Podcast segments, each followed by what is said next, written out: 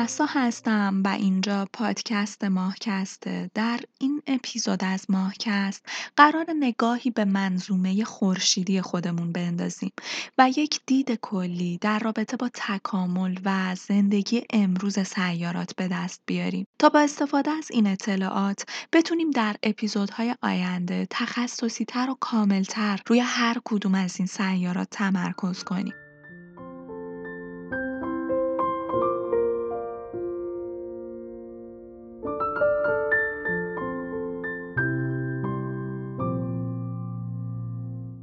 تصور ما از سیارات همونهایی هستند که دور خورشید میچرخند اما امروز ما سیارات پرصلابت زیادی رو کشف کردیم و البته توده های گازی قولپیکری که دور ستاره هاشون میچرخند.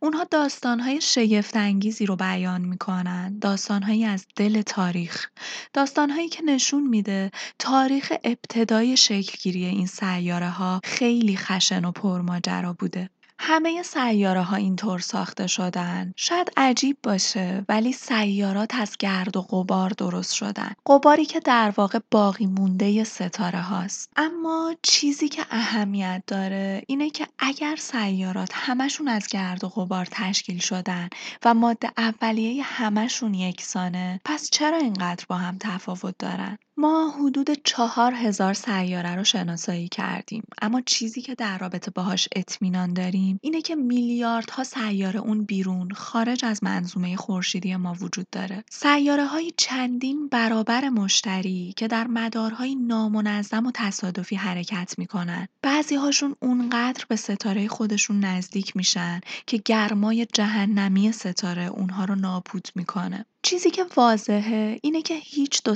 ای کاملا شبیه به هم نیستن. انگار سیاره ها هم اثر انگشت خاص خودشون رو دارن. مطالعه سیارات دور از ما خیلی دشواره. ما حتی هنوز نتونستیم اطلاعات دقیقی از منظومه خورشیدی خودمون به دست بیاریم. بزرگترین قدمی که امروز می‌تونیم برداریم اینه که اطلاعات خودمون رو در رابطه با هشت سیاره‌ای که در منظومه خورشیدی خودمون هستن کاملتر کنیم. سیاره های منظومه خورشیدی ما عمدتا دو نوع هستند. چهار سیاره جامد، زهره، عطارد، زمین و مریخ و جایی در منطقه بیرونی تر منظومه خورشیدی چهار سیاره گازی وجود داره. مشتری، زحل، اورانوس و نپتون.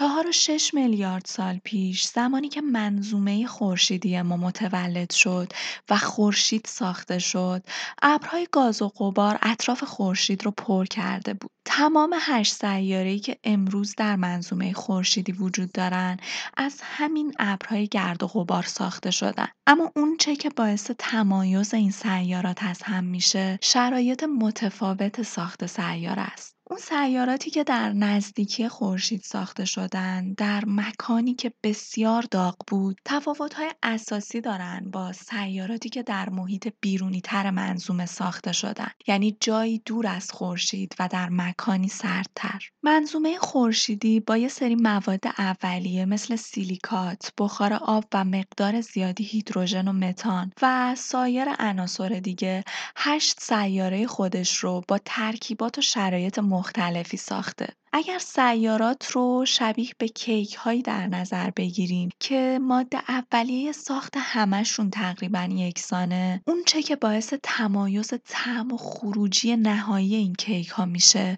تفاوت شرایط پخت اونهاست مواد اولیه‌مون تقریبا یکسانه. مهم اینه چقدر به خورشید نزدیک یا ازش دور باشیم. اون سیاراتی که در نزدیکی خورشید ساخته شدن در مکانی که بسیار داغ بود تفاوت‌های اساسی دارن با سیاراتی که در محیط بیرونی‌تر منظومه ساخته شدن یعنی جایی دور از خورشید و در مکانی سردتر.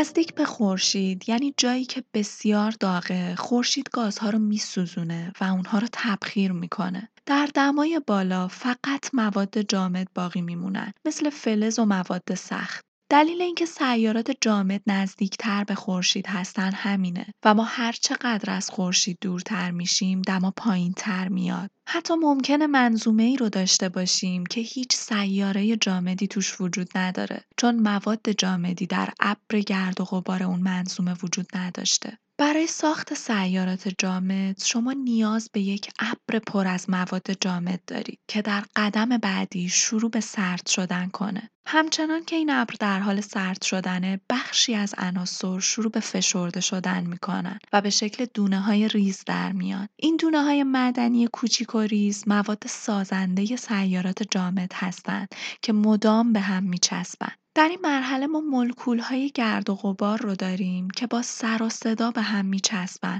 و بزرگتر از یک مولکول میشن. به این فرایند همافزایی گفته میشه. هر چقدر که بزرگتر میشن گرانش بیشتری ایجاد میشه و بیشتر به هم میچسبن. کم کم های بزرگی تشکیل میشه. ها به هم برخورد می‌کنن و های بزرگتری رو می‌سازن. در نهایت شما یک سنگ بسیار عظیم دارید که گرانش نیرومندی داره و می‌تونه اشیاء بیشتری رو به سمت خودش بکشه و کم کم شروع به متراکم شدن می‌کنه. از کمربند سیارکی بگم براتون که فاصله کمربند سیارکی با خورشید دو نیم برابر بیشتر از فاصله زمین تا خورشیده.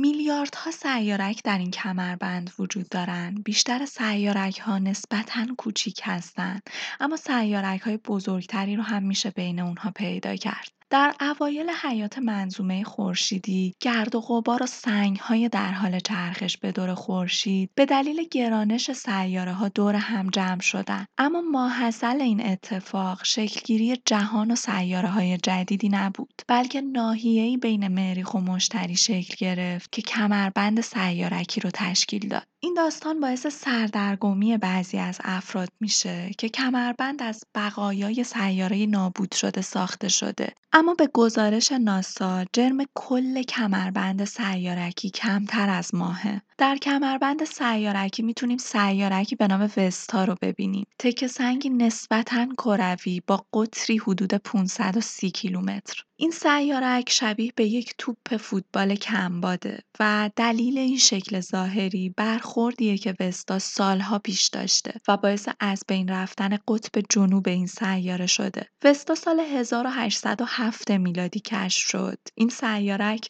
یکی از سیارک های بزرگ در کمربند اصلی سیارک هاست. اندازه بزرگ وستا باعث شد ابتدا این سیارک به عنوان یک سیاره شناخته بشه. اما با گذشت زمان و بعد از اینکه محققان طبقه بندی های تازه ای رو برای اجرام آسمانی تعریف کردند وستا در گروه سیارک ها قرار گرفت. سیارک ها اجرام آسمانی هستند که اندازه اونها از سیاره کوچیکتره و فاقد جو هستند. همونطور که گفتم سیارک وستا کاملا گرد نیست و شبیه به یک توپ فوتبال کمباده. برای اینکه یک سیاره بتونه کاملا کروی باشه نیاز به قطری حدود 800 کیلومتر داره تا اونقدری گرانش ایجاد کنه که بتونه در خودش جمع و کروی بشه. از بین این سیارک ها در ابتدای تولد منظومه خورشیدی فقط تعداد معدودی از اونها شانس تبدیل شدن به یک سیاره رو داشتن و برای تبدیل شدن به یک سیاره مرحله پرحادثه و خشنی وجود داره که تعیین می‌کنه کدوم سیاره ها میمیرن و کدومشون زنده میمونن.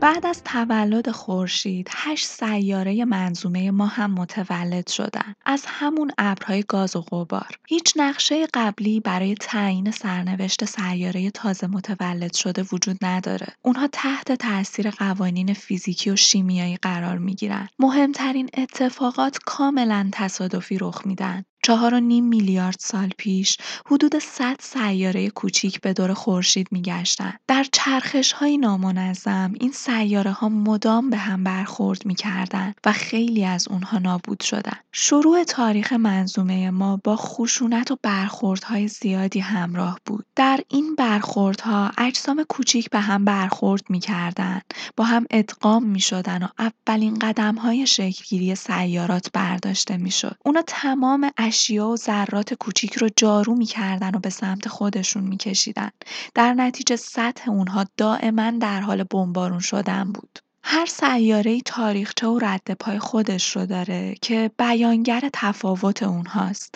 مثلا مریخ یک زمین بی‌حاصل و یخزده است. زمین پر از آبهای جاریه. زهره جهنمی و آتشفشانیه. عطارد کوچیک و بی‌حفاظ و بسیار داغه. زمین جوان برخورد بزرگی رو تجربه کرده و در مسیر رشد خودش با چیزهای مختلفی برخورد داشته و هایی ازش در این برخوردها کنده شدن و به دلیل وجود جاذبه زمین اطرافش باقی موندن. شروع به چرخیدن کردن در طول زمان و دقیقا شبیه به نحوه ساخته شدن زمین گرد و غبار این تکه ها به هم برخورد کردن و به هم چسبیدن گرانش بیشتری رو ایجاد کردن و در نهایت ماه رو به وجود آوردن. فضا ممکنه خالی به نظر برسه ولی برعکس اونچه که ما تصور می‌کنیم فضا اصلا خالی نیست. اونجا پر از موادیه که به وسیله خورشید گداخته شدن. خورشید میدان مغناطیسی قدرتمندی ایجاد می‌کنه که هنگام برخورد با ذرات جریانی از حرارت رو به راه میندازه. ذراتی با بار الکتریکی زیاد در فضا پراکنده میشن که بهش باد خورشیدی میگیم. جایی در خارج از زمین باد خورشیدی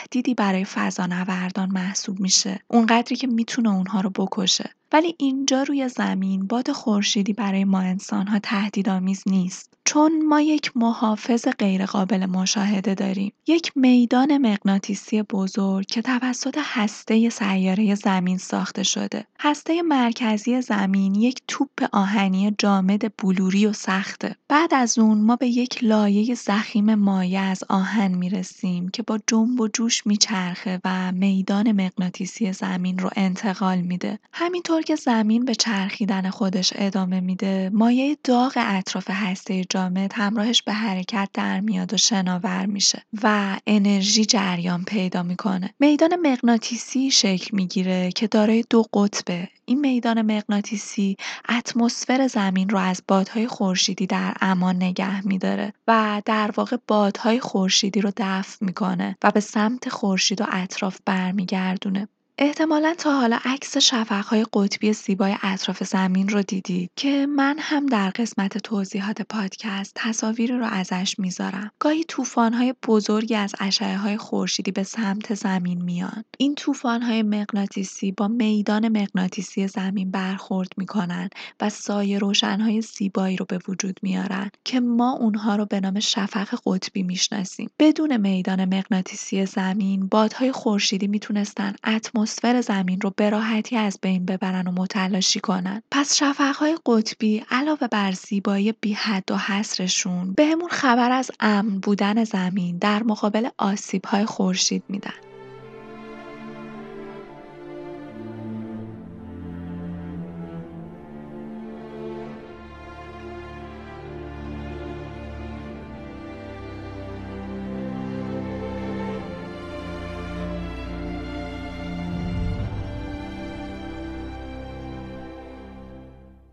امروز دو سیاره داریم که در عین شبیه بودن به هم بسیار با هم تفاوت دارن.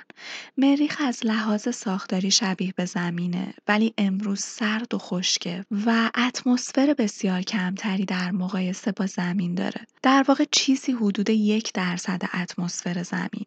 اما شواهدی وجود داره که بهمون نشون میده مریخ در گذشته داره آب بوده. انگار سیاره همسایه ما همیشه هم یه بیابون سرد و بیروح نبوده. اگر مریخ زمانی دارای آب بوده، احتمالا روزی اتمسفر ضخیمی هم داشته. پس واقعا چه اتفاقی ممکنه برای مریخ افتاده باشه؟ شواهد زیادی وجود داره که نشون میده مریخ روزی آتشفشان‌های فعالی داشته. پس احتمالا شبیه به زمین هسته آهنی داغ و فعالی داشته که توسط مایعی احاطه شده و براش میدان مغناطیسی می ساخته. سوال مهم اینجاست که امروز این میدان مغناطیسی کجاست که از مریخ حفاظت کنه؟ مریخ کوچیکتر از زمینه و البته دورتر از خورشید و این معنیش اینه که هسته مایع اون می‌تونه تبدیل به یک هسته جامد و یخی شده باشه. منجمد بودن هسته باعث میشه جریان مایع هسته متوقف بشه و در نتیجه میدان مغناطیسی از بین بره. به محض محو شدن میدان مغناطیسی باد خورشیدی در کل اتمسفر میوزه و آب سیاره رو تبخیر می‌کنه و در نهایت مریخ تبدیل به بیابونی بی آب میشه. اما از سیارات جامد منظومه عبور کنیم و برسیم به جایی هلوهوش 800 میلیون کیلومتر دورتر از خورشید جایی که آغاز حضور سیارات گازی منظومه خورشیدی ماست. ستاره شناسان تا به امروز قولهای گازی زیادی رو بیرون از منظومه خورشیدی ما پیدا کردن اما به هر حال ما چهار قول گازی در منظومه خودمون داریم مشتری، زحل، اورانوس و نپتون اما چرا این سیارات باید گازی باشن؟ همه چیز به مکان برمیگرده. بیرون از اینجا یعنی جایی حدود 800 میلیون کیلومتر دورتر از خورشید هوا بسیار سرده. در شروع تولد منظومه خورشیدی گرد و غبار زیادی وجود داشت. در مکانی که سیارات گازی ما شروع به ساخته شدن کردن، هوا اونقدر سرد بود که می‌شد گلوله برفی ساخت. این گلوله های سخت و یخزده توانایی داشتن هسته های بسیار بزرگ و سنگینی رو بسازن.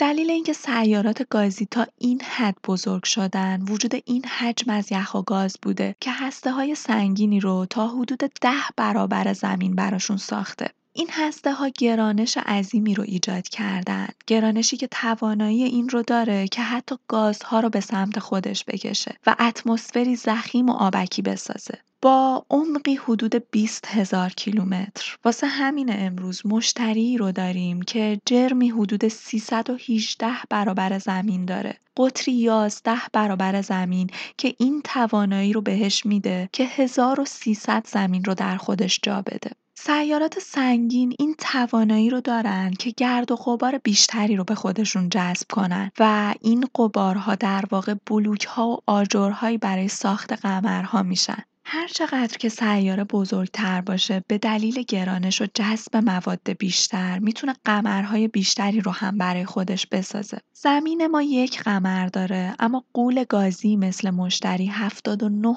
قمر تایید شده داره که در مقابل زحل با 82 قمر در رتبه دوم قرار می‌گیره. اما امروز تحقیقاتی نشون داده احتمال این وجود داره که تعداد قمرهای مشتری به عدد 600 هم برسه. برسیم به زحل زیبا، سیاره دوست داشتنی که مدار چرخشی بسیار سنگینی داره. حالا قبل از شروع بحث زحل این رو هم بگم که در این اپیزود داریم یک نگاه کلی به سیارات منظومه خورشیدی میندازیم. احتمالا که در رابطه با زحل، مشتری یا هر کدوم از سیارات اونقدر مطالب زیاد و گسترده و جذابه که میشه برای هر کدومشون یه اپیزود ویژه و جداگانه داشت که قطعا همین اتفاق خواهد افتاد. اما هدف از این اپیزود آشنایی با طریقه شکلگیری منظومه خورشیدی و پیدا کردن یک دید کلی نسبت به این منظومه است. زیبایی و یونیک بودن زحل به حلقه های دورشه. البته شاید این واژه حلقه ها خیلی عجیب به نظر برسه. تو عکس هایی که از زحل می‌بینیم یک حلقه یک نواخت دیده میشه که زیبایی زحل رو دوچندان می‌کنه. اما یک حلقه وجود نداره بلکه زحل از چندین حلقه مجزا تشکیل شده که به طور مثال خارجی ترین حلقه زحل حدود 300 هزار کیلومتر عرض داره. وقتی کاوشگر کاسینی به بررسی زحل پرداخت میلیاردها تکه یخ و قلوه سنگ پیدا کرد که در درون حلقه ها به دور زحل میچرخیدند با سرعتی حدود 80 هزار کیلومتر در ساعت. تکه یخ ها و مواد جامد مدام به هم برخورد می‌کنن می‌کنن و دائما در هم خورد میشن. بعضی ها تبدیل به قمرهای کوچیک میشن و بعضی دیگه هم در هم میشکنن.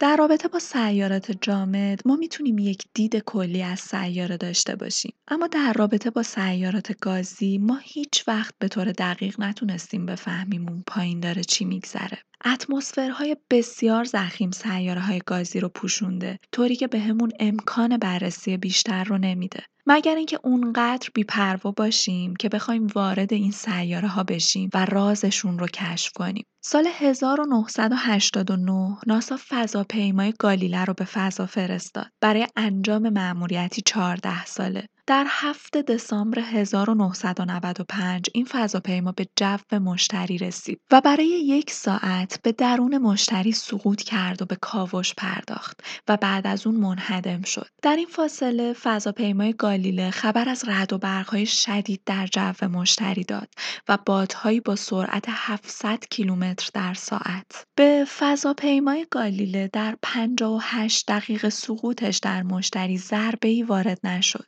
فقط به صورت مداوم در مشتری پایین رفت تا در نهایت فشار زیاد اون را از بین برد. فشاری که گالیله ثبت کرد 23 برابر بیشتر از فشار زمین بود در دمایی بالای 300 درجه. وقتی شما وارد یک قوله گازی میشید هر چقدر که بیشتر در این سوپ هیدروژن فرو میرید با اینکه هیچ جسم جامدی وجود نداره ولی وزن و فشار زیادی بهتون وارد میشه. اونقدری که در نهایت شما خورد میشید. اما نکته جالبی که وجود داره اینه که همین سقوط 58 دقیقه‌ای به درون مشتری به همون نشون داد که مشتری هم شبیه به زمین میدان مغناطیسی داره. میدانی 20 هزار برابر قدرتمندتر از زمین. اونقدر قدرتمند و وسیع که تا انتهای زحل ادامه پیدا می‌کنه. چیزی حدود 650 میلیون کیلومتر که در مقابل باد خورشیدی از اتمسفر مشتری محافظت می‌کنه. اگر شما یک آنتن در مشتری قرار بدید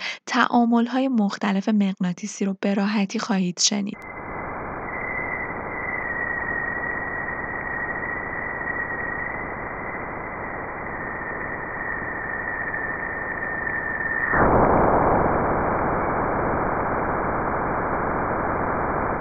مشتری و زحل برای شفق به بادهای خورشیدی نیاز ندارن. اونها میدانهای مغناطیسی سنگینی دارن که خودش شفق رو ایجاد می‌کنه. این شفقها در واقع سند محکمی هستند که نشون میدن سیارات گازی هم میدان مغناطیسی دارن که این پیام مهمی رو بهمون به میده. ما می‌دونیم اون چه که عامل شکلگیری میدان مغناطیسی زمینه مایه داغیه که به دور هسته آهنی سخت در حال چرخشه. پس احتمالا سیارات گازی هم همینطور عمل می‌کنن. اما این با طرز شکلگیری سیارات گازی جور در نمیاد. طبق تحقیقات هسته سیارات گازی باید از گاز و گرد و غبار منجمد تشکیل شده باشند. پس اینکه در عمق این سیارات واقعا چه چیزی در حال رخ دادن یک راز بزرگه. رازی پنهان شده در عمیقترین لایه های سیاره مثل مشتری. شاید بتونیم روزی پرده از این راز برداریم. شاید هم هیچ وقت نتونیم بفهمیم واقعا اونجا چی داره میگذره. حداقل تا به امروز هیچ کاوشگر و تکنولوژی رو نداریم که بتونه هفتاد هزار کیلومتر در عمق این سیارات سفر کنه. اما می‌تونیم فرضیاتی داشته باشیم. یک فرض محکم وجود داره و این فرض بر اساس تحقیقاتیه که نه در سیاره مشتری بلکه روی زمین انجام شده. این تحقیقات نشون میده فشار فوق زیادی که در مشتری وجود داره ساختار هیدروژن رو به فلز تغییر میده. همونطور که روی زمین و در آزمایشگاه این اتفاق افتاده و دانشمندان فکر می‌کنن این چیزیه که در مشتری در حال رخ دادنه. در اون فشار و حرارت هیدروژن فلزی به هسته سیاره تبدیل میشه. هیدروژن فلزی مثل هسته آهنی زمین عمل می‌کنه که میدان مغناطیسی مشتری رو براش می‌سازه.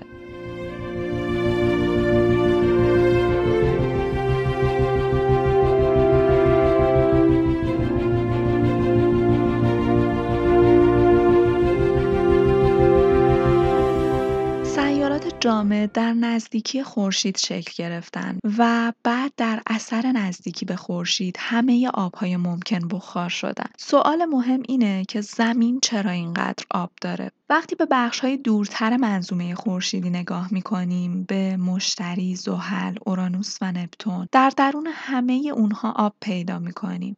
حتی در قمرهای این سیارات هم مقدار زیادی آب وجود داره. هر چقدر که به خورشید نزدیکتر میشیم، میزان آب کاهش پیدا می‌کنه. می‌خوایم منحصرا به زمین برسیم. این حجم وسیع آب روی زمین از کجا اومده؟ جواب جایی خیلی دورتر از منظومه خورشیدی ما پنهان شده. تعدادی شهاب سنگ و دار به اندازه ای از خورشید ما دور بودن که می‌تونستن آب خودشون رو حفظ کنن. در دوره ای میلیون ها از این شهاب سنگ ها و دارهای آبدار به منظومه خورشیدی ما پرواز کردند. تعداد زیادی از اونها با زمین برخورد کردند و آب رو برای زمین هدیه آوردن. بخش زیادی از این آب تبخیر شده اما بخشی از این آبها شانسی برای بیرون رفتن از زمین نداشتن. زمین در وضعیتی بود که می‌تونست نیمی از این آب رو در خودش حفظ کنه و عاملی برای شکلگیری حیات بشه. حدود چهار میلیارد سال پیش این اتفاق باعث شکلگیری زمین شد. اتفاقی که همین امروز و حالا ممکنه در جای دیگه ای از کیهان در حال رخ دادن باشه. هیدروژن بیشترین و رایجترین اتم در جهانه.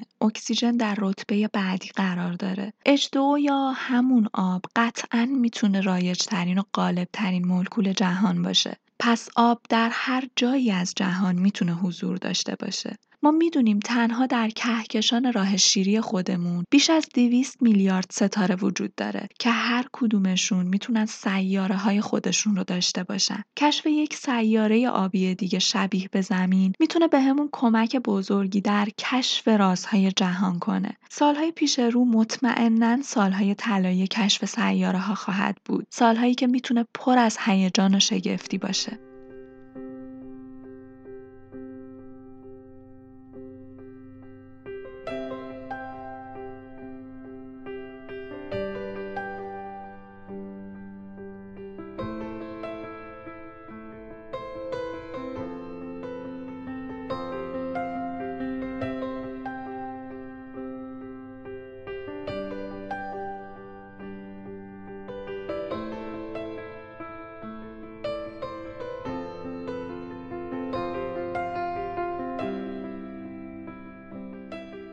بخش پایانی رو جدا کردم چون نیاز به یک صحبت طولانی بود. روزهای خوبی نیست. روزهایی که هر روز که چشم باز می‌کنیم خبر بیماری، مرگ، جنگ و درد رو میشنویم. نمیشه بی‌اعتنا بود، نباید که بی‌اعتنا بود که شاید بزرگترین عاملی که ما رو به امروزمون رسونده همین بی‌اعتنایی ها بوده. به عنوان یک ایرانی شرم دارم از واکنش نشون دادن، از ابراز تأسف کردن، از ابراز همدردی کردن. چون به عنوان یک ایرانی خواه ناخواه در جبهه‌ای قرار می‌گیرم که حرفهای امروزم نمی‌تونه چیزی جز شعاف و بالا پایین شدن لحظه‌ای ها باشه. مگه ما در روزهای عادی سال همراه و دلسوز افغانها بودیم؟ مگه مردم من، مگر هموطنهای من که امروز سنگ افغانستان رو به سینه می‌زنن در روزهای عادی غمخوار افغانها بودن که نه غمخوار سعی کردن دردی بر دردهاشون نباشن سعی کردن تعصبات و حس پر از انزجار نجات پرستی رو در خودشون کنترل کنن مگه لحظه ای مرهمی بر آوارگی افغانها بودن امروز هشتگ افغانستان مظلوم پست میشه. پست میشه و پست میشه. ولی واقعیت اینه ماها فقط شاهدیم ماها فقط ناظریم. دنیا سکوت کرده اما اگر واقع بین باشیم ما هم سکوت کردیم. مثل همیشه. مثل همیشه ای که تمام کنشگری هامون محدود به هشتگ زدن ها شد. مثل همیشه ای که خیال کردیم کاری کردیم اما در واقع سکوت کردیم. به عنوان یک ایرانی شرم دارم از همدردی کردن چون برای مایی که سالها زخم زدیم به افغانها همدردی امروزمون چیزی جز نمک پاشیدن به زخم نیست. من امروز به خاطر ایرانی بودنم غمگینم به خاطر ایرانی بودنم شرمندم پس نه به عنوان یک ایرانی که به عنوان یک انسان که از ته قلبم رنجیدم و بغض کردم که اشک ریختم برای زنان و کودکان و مردان افغان. باهاتون هم جهاندردی می‌کنم و کاش می‌شد که کاری کنم خیلی کوچیک بودم که پدر بزرگی که خیلی زود از دستش دادم نوار کاست سرزمین من از داوود سرخوش رو گوش می‌داد هر روز اون قدری که خط به خط این ترانه یادم مونده منو یاد اون روزها، یاد پدر بزرگم، یاد بودنش میندازه. افغانستان در خاطرات من اینطور ثبت شده. افغانستانی که انگار درد سرزمین، درد همیشگیش بوده. سرزمین من خسته خسته از جفای سرزمین.